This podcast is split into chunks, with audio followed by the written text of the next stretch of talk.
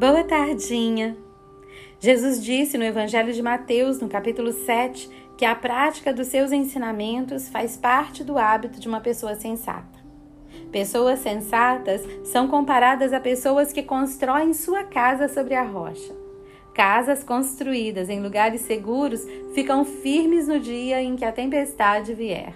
Nossa vida é cheia de tempestades. Lembro-me de ter uma infância muito difícil. Tínhamos tão pouco e houve dias em que não tínhamos quase nada.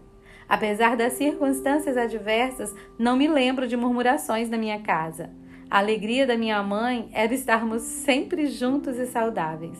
Em sua limitação e simplicidade, ela nos ensinou a estarmos contentes com aquilo que tínhamos.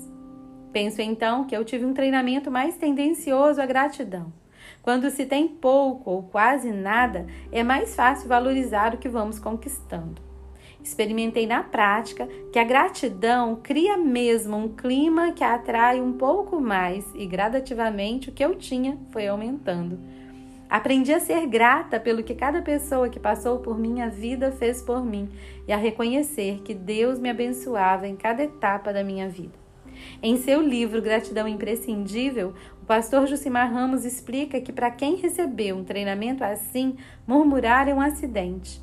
Ele diz que quando essas pessoas murmuram, sentem-se desconfortáveis e logo voltam atrás. Para elas, esse ensinamento a respeito do princípio da gratidão apenas confirma um comportamento com o qual já estão familiarizadas. Esse grupo de pessoas gratas acaba surpreendendo. E a despeito do que a vida parecia ter planejado, elas crescem, tornam-se profissionais conhecidas ou gente que faz diferença no meio em que vive. Quando olho para trás e vejo de onde eu vim e onde eu estou, concluo que escolhi o ciclo da bênção. Eu sei que o que eu tenho deve-se ao fato de ter me alegrado com o que recebia a cada etapa da minha vida. Eu sempre tive razões para ser grata, e porque eu era grata, eu recebia mais. E quanto mais eu recebia, mais grata eu ficava. E quanto mais grata estava, mais gente amiga e bondosa se aproximava de mim.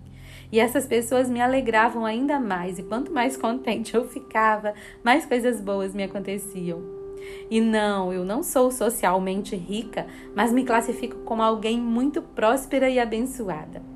Por isso, quando aprendi sobre o princípio da gratidão, ele fez todo sentido para mim. Como está sua jornada de fazer uma lista diária de 5 motivos de gratidão? Vamos orar agradecendo hoje por esses motivos que você escreveu? Não desista, vamos continuar esse treinamento, pois ele só lhe fará bem. Eu sou a Pastorinha Margareth Serrat, da Monte Sião Vix e do Ministério Bálsamo de Gileade. Amo você!